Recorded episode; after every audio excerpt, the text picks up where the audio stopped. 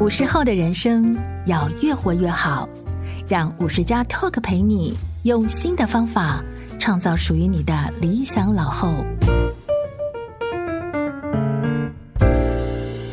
各位听众，大家好，欢迎收听五十加 Talk，我是节目主持人五十加主编陈婉欣。今天的来宾，我们邀请到知名养生专家陈月清老师。和我们分享他投入养生超过三十年的做法与心得。老师您好，晚上好，还有我们五十家的听众朋友，大家好。想先请老师跟我们分享一下，在你年轻的时候，你是一个很忙碌、很专业的新闻人。当时你还没有开始研究养生，你觉得那时候的健康方面有什么事情困扰你？哦，太多了。我那时候就是每天都是争分夺秒。饮食、睡眠，所有的东西都不符合养生的原则。很快我就会发现，年轻的资财很容易就花光了。所以，差不多三十五岁开始，我就发现我常常很容易疲劳，然后每天起床不是头痛就是腰酸背痛。那我的胃很不好，所以胃呢是造三餐在痛，所以我每天上班都要带各种不同的胃药。然后我也常常会有点小感冒啊，或者是肠胃不好，所以也要带这些肠胃药、感冒药，简直就是一个药罐子。当我先生跟我结婚，就蜜月结束之后呢，就跟我说，他下了很大的决心才娶我。哇，我听了真是气死了！我想说，我下了很大决心才嫁你吧。然后呃，他就说，我发誓不要娶一个药罐子，你就是一个药罐子。哎，我这个人从来没想到我是药罐子。不过他一说，我就开始反省。真的，我每天都带那么多药去上班，然后如果出差出国，打包的药更多，每天都要靠药过日子，那不是药罐子是什么呢？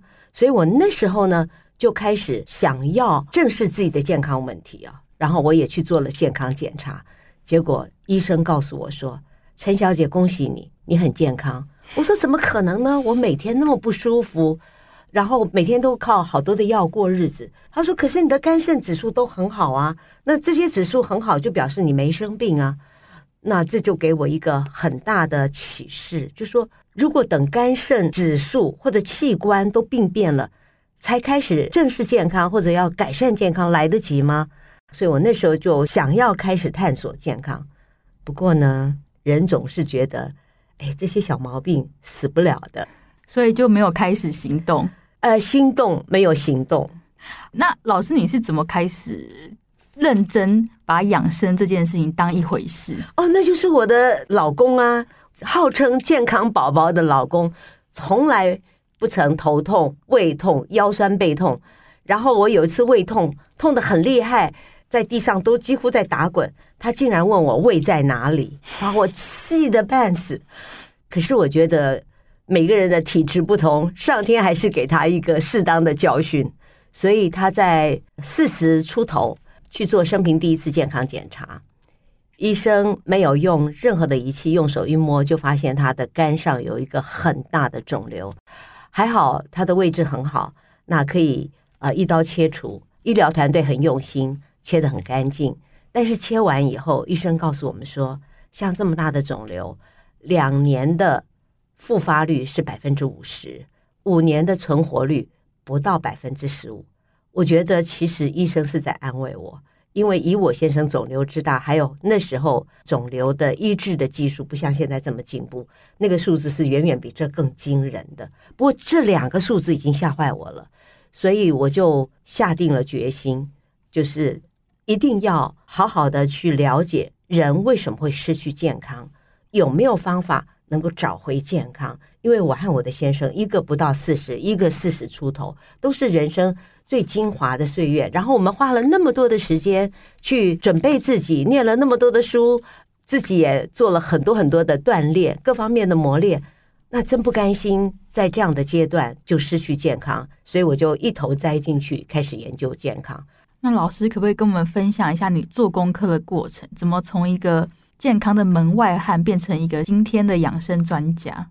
哦，那当然是花了很多很多的时间和心血。那一开始的时候，当然就是先阅读嘛。就刚刚讲，不仅是门外汉，简直是一个白痴，因为我们的学校里面从来没有教过我们健康跟什么有关系。后来我很开心的就找到了第一把钥匙，就是饮食。我读了一本亨利·毕勒的一本书，叫做《你的食物就是你的良药》，然后他在里面阐明了为什么食物跟我们的健康这么有关系，哪些食物啊，特别是肉食，为什么会在身体里面产生很多的毒素？所以我们应该要吃怎么样的食物？所以我就开始实验。呃，因为我的先生很喜欢吃肉，他是大鱼大肉，无肉不欢，蔬菜水果意思意思，所以我就想来个大翻转啊，开始让他多吃蔬果，少吃鱼肉。嗯，但是不太理想，因为不习惯，吃不下去。我希望他吃到蔬菜占百分之八十，动物性的东西占百分之二十，他根本就没有办法达标。那也不能为此跟他争吵，所以我有一点烦恼。可是我觉得我很幸运，我就有一天去听一场演讲，是安维格摩尔博士的演讲。那他本身是一个传教士，他本身也罹患过癌症，他也是在求医的过程中不是很顺利，所以他自己后来靠自己的饮食方式治好了他的癌症。那他也把这个方法呢用到他收容的人的身上，因为他很有爱心，所以他就设立了好几个 shelter，收容无家可归病重的人。就他发现，哎，只是改善了他们的饮食，并没有给他们任何的医药治疗，很多人健康都有改善，甚至有癌症康复的。所以他大受鼓舞，就去了世界一百多个国家来宣扬这样的饮食方法。那他称这个饮食方法叫 The Living Food Lifestyle。那很多人就问他说：“哎，为什么你的饮食都是生的？”他说：“不，No，my food is not raw food。我的食物不是生的，是 living food，是活的。”然后人家又问他说：“为什么都是 blending，都是搅拌的？”他说：“因为 blending 是最容易消化吸收，又能够保留最多的营养一种方式。”所以我就如获至宝，回家就照这个方式做给我的先生喝。当然过程中还有很多的。挫折啦，因为他觉得不好喝，所以是捏着鼻子喝。后来我又看了另外一本书，是奎林博士写的，他是一个营养学家，也是一个癌症医院的副院长。他说，在他们的癌症医院里面，都给病人喝蔬果汁，因为那时候的很多的研究已经证实蔬果可以抗癌。但是他说，喝蔬果汁呢，你一定要喝全果汁，不要喝榨汁。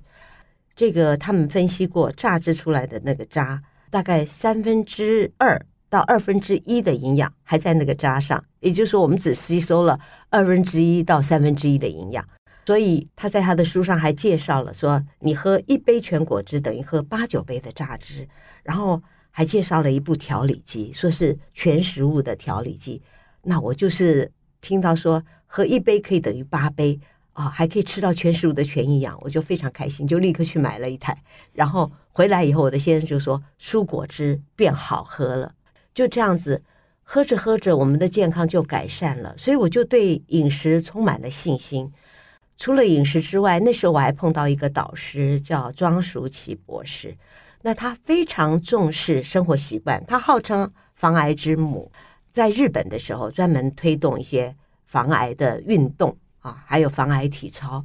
所以我有机会认识他以后呢，也跟他请教。那他就非常重视生活习惯。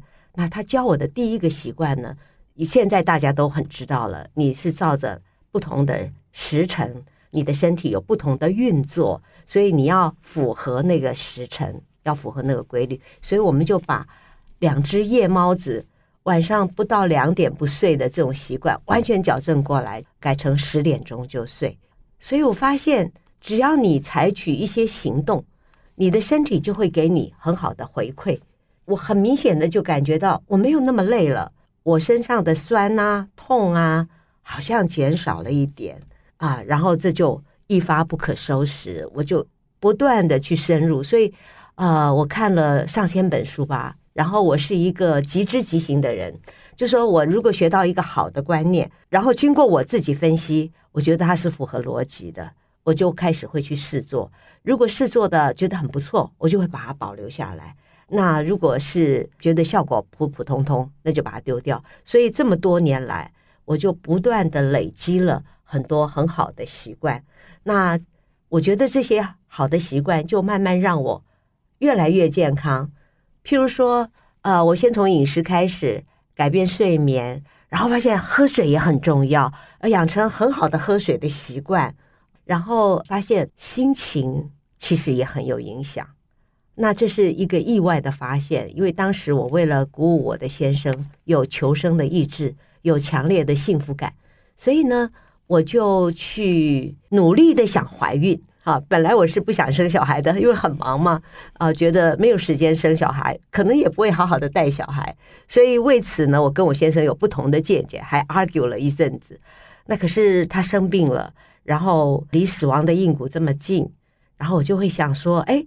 除了改善饮食、睡眠以外，还有没有什么可以让他感受到呃很强烈的求生意志，还有强烈的幸福感？我想那就是生个孩子吧。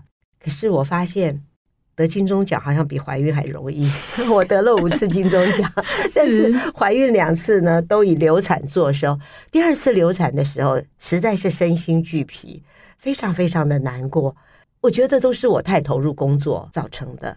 那那时候正好有一个朋友送我圣严法师讲《心经》的光碟，我听了以后大受影响，就是非常向往那样子的境界，所以我就去跟圣严法师打禅。那在打禅的期间，当然对我的心灵起了非常多的变化，然后我觉得受到很大的感动。不过我觉得最大的收获就是学会了放松，呼吸和放松。我发现呼吸跟放松之间有非常密切的关系，所以我从此以后就开始每天打坐练习呼吸，先安了心，然后我竟然在三个月之内就怀孕了啊，然后就生了我的女儿，然后我觉得生了女儿以后，全家都非常的欢欣鼓舞，所以家里都是笑声，就忘记了病痛死亡这件事情，虽然那时候。呃，压力还很重，但是我觉得这种生命的欢欣，就让我们两个都很积极努力的去朝怎么样更健康迈进。所以后来我就发现，心其实也很重要，但是我觉得还不够完美，因为我先天就是不是很健康的一个孩子。就比如说，呃，我妈妈说我像纸糊的一样，风一吹就会生病。然后我有软筋体质，所以我身体其实是肌肉是少的，是松的，骨节也是松软的。我很不喜欢运动。那后来我就发现运动也很重要。我有因缘机会学会了经络。我觉得在生命里面，只要我学习过、采集过的，我都把它实践。实践了以后，把它编入我的生活里面。就是你刚刚说的，我的一点点哲学。我觉得每天什么都做一点点。慢慢的，你就会看到它的效果。就像运动，你一天做十分钟，跟七天然后做七十分钟，虽然做的时间都一样，但是效果是一天做十分钟比较大。所以每天都做，持之以恒是非常重要的。谢谢老师非常完整的分享。老师，我想代替我们的听众发问，因为你有很多饮食、运动还有生活习惯上都要做的非常的完善嘛。那如果不小心忘记怎么办？哦，忘记没有怎么样。我觉得最不好的就是说每天不断的谴责自己啊。所以我有的时候没有做到的时候，一开始我都会有点懊恼。可是后来我就会觉得说，那这样子很不健康啊，因为你一直给自己身体不好的训练。因为我一直说正念很重要，因为保持正念很重要。那我一直给自己负面的念头，让身体充满负面的能量是不好的。所以我。多半都去看我今天做到了哪一点，然后我觉得因为做到这一点我很开心，然后我就会期许我自己说好，那明天我再把这一点纳入。我们其实不必为养生花那么多的时间。为什么我说时时刻刻为养生？因为它是随时随地都可以做的。譬如说我坐公车的时候，我就会一直做我的手指操，因为。我一开始的时候呢，一按每一个指头都痛得不得了，尤其是我的头，因为我们头用的很多，我们常常都是用脑的人。自从我按了我的大拇指的井穴之后呢，哎，我觉得我的头痛改善了，然后接着我的过敏也改善了，所以我就呃养成一个习惯，啊、呃，只要有空看电视或者坐车，我就会一直按摩。那好消息是。等我按摩持续到很长一段时间之后，我即使没有实时按摩，我也不再会有那些毛病发生。那表示它已经很畅通了。可是时不时我偶尔想起来，我就会再做一次。那这时候就给自己加分啊，所以就从减分的概念变成加分的概念。那这样子就会很愉快。老师刚刚跟我们提到一个很好的哲学，不要常常帮自己减分，应该要帮自己加分。对，就是除了吃不对，还有缺乏运动以外，压力它也是现代人生病一个很常见的原因。对，这么多年的修炼以后，你现在怎么让自己可以活得比较从容，而且是真的活在当下，不会一直去担心一些不在眼前的事情？的确啊，现代人压力都很重，那尤其新闻记者的压力更重。因为以前他们说报社一天只有一个截稿时间，那时候呢，电视记者就一天就有三四个截稿时间，每天都是在跟时间赛跑，所以当然你的压力是很大的。而且我是一个追求完美的人，所以我给自己的压力呢就更大。也许别人只期许你做八十分，可是我可能会要求自己做到一百二十分。那我是怎么慢慢改啊？呃，就是我觉得跟我那场禅修，还有后面不断的打坐是有很重要的关系。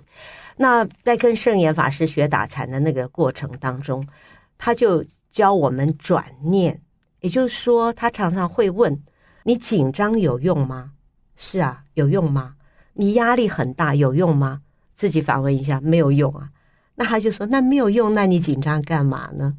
啊，那你为什么要觉得压力大呢？那这些都不能帮助你，所以你应该想说，那我应该要有什么比较好的念头呢？啊，就说，哎，虽然这个时间很紧张，但是呢，如果我好好的准备，我还是可以来得及的。或者是说，待会儿要上台，那我可能调一下我的呼吸，压力就会减轻。所以我觉得转念对我是帮助很大的，因为以前急常常。出一点小差，譬如说急着赶路，结果车子发生擦撞。那在我修炼还没那么好的时候，我就更急了。可是我后来发现，这样子除了让你心好像在地狱一样，因为你就像把你的心在火上在烤，然后像很多的针在扎你，没有任何的好处。所以后来呢，即使车有点小擦撞，即使是对方的错，我也就会说算了吧。一个小小的擦撞，减去一个很大的灾难。转念，然后就想说，他提醒我，我还是太急了，放慢、放缓，然后开始呼吸，慢慢的就可以调整自己的心情。那到现在呢，我已经学会了，就是说，事先准备好，你根本不要急，你可以把时间提前，而不要到那个时候再匆匆忙忙的去赶时间。然后，因为你准备的很好，所以你不会慌张。转念是我学到非常好的一个功课。那为什么急不好？我这里想讲一下，掉一点书袋。我们的自律神经有交感和副交感。感那我们这些追求完美的人，呃，活得非常积极的人，永远勇往直前的人，一直都是交感非常的亢奋，副交感呢就处于低下的状态。可是大家不晓得。在这样的情况之下，其实你的身体一直分泌压力荷尔蒙，所以就让你的身体进入一个发炎的模式。这也就是我们常常早上赶打卡、赶交报告，那时候你身心非常的焦虑，然后你就会发现你如坐针毡，那就是你的压力荷尔蒙一直在分泌，然后你就一直在处于发炎。那事实上，你的心境就好像在地狱。可是，如果你转念一想，其实也不用那么急，深呼吸一下，找出有没有更好的方法，或者就说，是不是我可以跟对方说，很抱歉，我就是真的迟到了。就你可以去想一些方法，让你不要那么急，那你一下就进入了副交感，或者你甚至什么都不需要，你只要调慢你的呼吸，你就进入副交感模式，或者你。在焦急的时候，看到一个景象，或者看到一个熟人，还能够挤出一个微笑，那你立刻就进入一个副交感的模式。而副交感呢，就是疗愈模式。那因为打坐久了，我现在已经可以随时就进入禅坐的状态，因为我已经习惯了解那个状态是什么，所以我很容易让我自己进入那个模式。然后只要我进入那个模式，短短的一段时间，我就会发现精力充沛，甚至我的化妆师。譬如说，我在录影的时候，录完一集真的是非常非常的疲劳，因为你身心极度的集中啊，所以给自己身体很大的压力。可是只要回到化妆室准备下一集的时候，我稍微打坐一下，他很快就发现说，你的眼睛都亮了，皮肤也也开始有光泽。所以我觉得呼吸静坐是很值得学习的一堂功课。现在他们叫正念。也有人叫静坐，所以它跟宗教没有关系，它其实是我们跟我们的身体相处的一种模式，静的模式。这古书就讲了“定静安虑得”，这是我家的家训呢。我当初跟我先生结婚的时候，他就说我们的家训是“定静安虑得”。天哪，掉这个书单，还有家训。对，什么时代了还有家训？而且老公来给我讲家训，这简直是什么？可是我现在心悦诚服，现在我的定静安律的比他做的好了。对，就是一连串磨练的结果。有一个问题，我一定要帮我们的五十加的女性读者提出来。老师刚刚讲到，如果你觉得生活不顺或者是很焦急的时候，学会转念可以舒压嘛。嗯，但是过去我们观察到一件很有意思的事情是。很多五十加的女性读者会提到，她们最大的压力来源就是跟另外一半的相处。请老师分享一下，面对先生的时候也可以静心或是转念吗？呃，是的，转念非常重要。呃，我会觉得说，他做的任何一件事，先不要批判，先不要从负面的来解释。譬如说，你请他买一个东西，他竟然没有买回来，那很多人就会说。怎么我早上跟你讲，你怎么就忘了？那这样子很快就进入争吵的模式，然后你就会想象说，是不是他今天太忙了，所以来不及买？或者我们有时候自己也会忘了嘛，这不是什么大不了的事。没有这个，我们还可以用别的，所以可以用询问的方式说：“哎，怎么回事啊？不是请你买什么吗？”啊，那他跟你讲了，你就可以平息了，因为总是有一个。别的方法可以解决，不一定要针锋相对。还有，我常常会觉得说，退一步吧，就是想，如果他今天态度不好，让我觉得很不舒服。可是，如果我立刻回过去，这个事情会解决吗？不会，会更糟糕。那烟硝味会更重。那什么是能够解决问题的方法呢？我可能就保持静默。等我自己比较平静的时候，或者找一个适当时机，才会问他说：“哎，你刚刚为什么会这样子说话呢？你的语气还有那个神色，我觉得好像在指责我，我很不舒服。”那他也能够听得进去。我觉得常常我们夫妻相处都会想要改变对方，可是后来我发现这招是没有用的，他不会因为你而改变，反而会让你们引起更多的冲突和争吵。那所以呢，佛法就教导我们反求诸己，就是尽量的减少我执，我一定要怎么样，我一定要怎么样。我叫你买，你为什么没买？就把这个自我稍微放下一点，宽容度增加以后，自己开始愿意改变，对方看到你的改变，他会改变。我的先生之所以改变，是因为我先改变，他觉得我这个做法让他觉得很舒服。所以他也会采用这样的方法来对我。还有，我觉得要让先生帮忙做家事也是有技巧的。我当然就会拉他一起做，因为我这次厨房改造就是把它变成一个开放的空间，不是说妈妈一个人关在厨房里面，是一个开放的空间，每一个人都要经过中岛。都要经过这个厨房，大家可以一起来参与厨房的事情，然后或者他们会喜欢在厨房边跟我讲话，然后我就一面做事，看着看着，他们有时候也会加入这个做事，啊、或者是说我就会一面说，哎呀，你看洗菜多么好啊，那个洗了干净了以后，你看这菜现在变得多么新鲜，等等，哎，让他们会觉得说这件事情好像也有乐趣啊，或者我在做菜的时候，我就会说啊，你看。我忽然发现这个菜怎么做啊会比较好吃？诶，他就会有兴趣。或者我有时候会跟他讲一些简单，我说你只要这么样这么样，你的菜就会炒得很漂亮哦。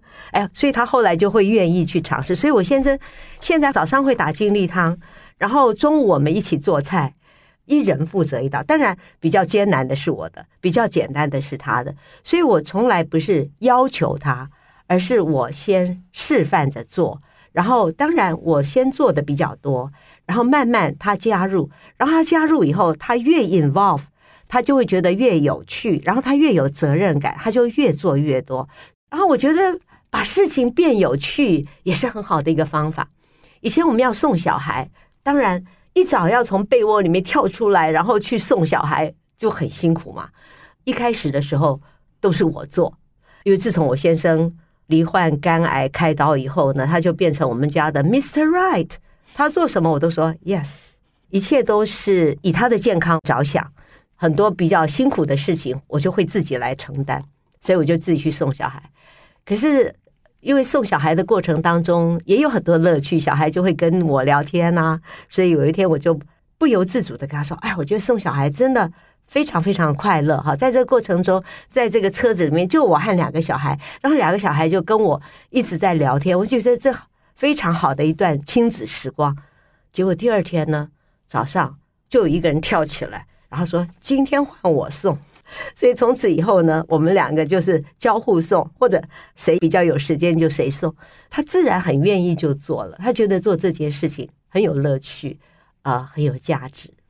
老师，我听说你先生现在也变成一个很喜欢洗碗的人哦。是的，呃，我很讨厌洗碗。我们家一直都有帮手的，因为呃上有老，有个老父亲，下面有小。可是到我父亲过世，小孩出国留学以后呢，就没有这个需要了。那我先生他就说，一切我们自己动手做。那我知道家事有多繁忙的人，因为我以前也是自己还是要操持，也不可能完全靠外人。所以我就跟他说：“如果你不希望家里有一个外人，那我们两个一定要分工合作，所以大家都要分担一部分家务。所以有了这个君子与淑女的约定以后呢，他就必须要遵守，因为他是一个君子。因为我最讨厌洗碗，所以我就跟他说：洗碗一定是要你，煮饭我可以。就他洗碗洗着洗着洗着，他发现洗碗很疗愈，所以没事他就去洗碗。有的时候我刚刚。”用过的筷子，我等一下还要用，他就帮我洗掉了。他说：“因为洗碗很疗愈。”他说：“你推动任何的一个政策呢，可能花了半年、一年，结果一下子就夭折了。可是洗碗呢，你只要一两分钟，碗就会干净如新。他觉得很有成就感。所以我觉得让他们在过程当中发现那个喜悦非常重要，而且他觉得非常疗愈，这是一个更好的休息。”休息不是瘫在那里做个 couch potato，而是说你转换做另外一件事情。所以他会在这个读书读得很疲劳、写作写得很疲劳，或者思考很疲劳的时候来洗碗，或者去收拾院子。他发现这样反而给他新的能量。譬如说照顾院子，他现在也很乐意做一个 gardener，很喜欢做园艺，是不是？做园艺，对对对，呃，喂鱼。啊，对，打扫，他觉得这里面都有很多的乐趣，所以我现在觉得什么叫做生活的快乐乐趣？我觉得最重要的是余裕。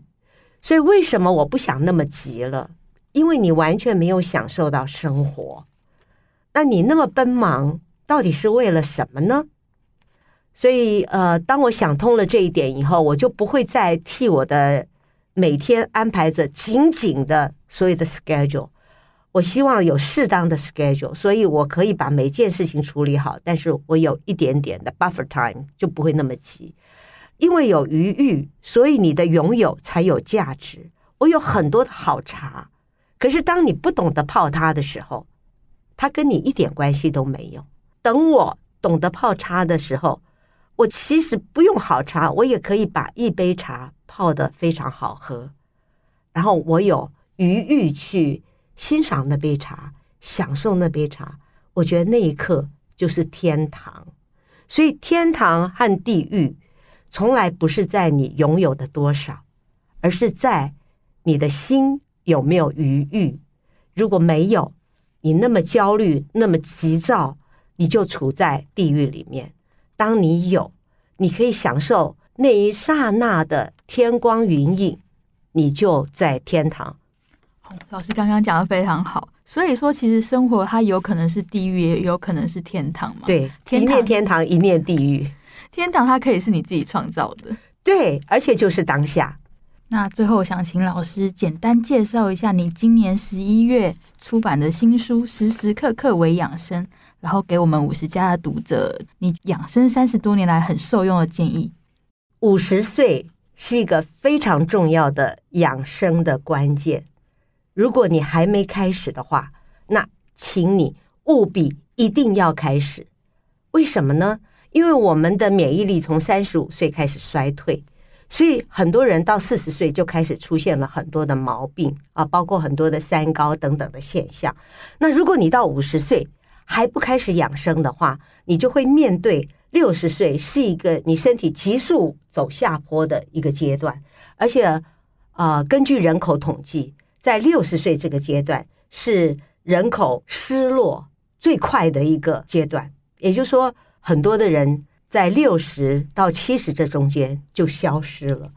那如果你这时候开始做，就可以避免你六十岁急速的衰退。因为我今年已经六十九岁了，哇，老师完全看不出来，太不可思议了。明年就七十，所以我非常了解。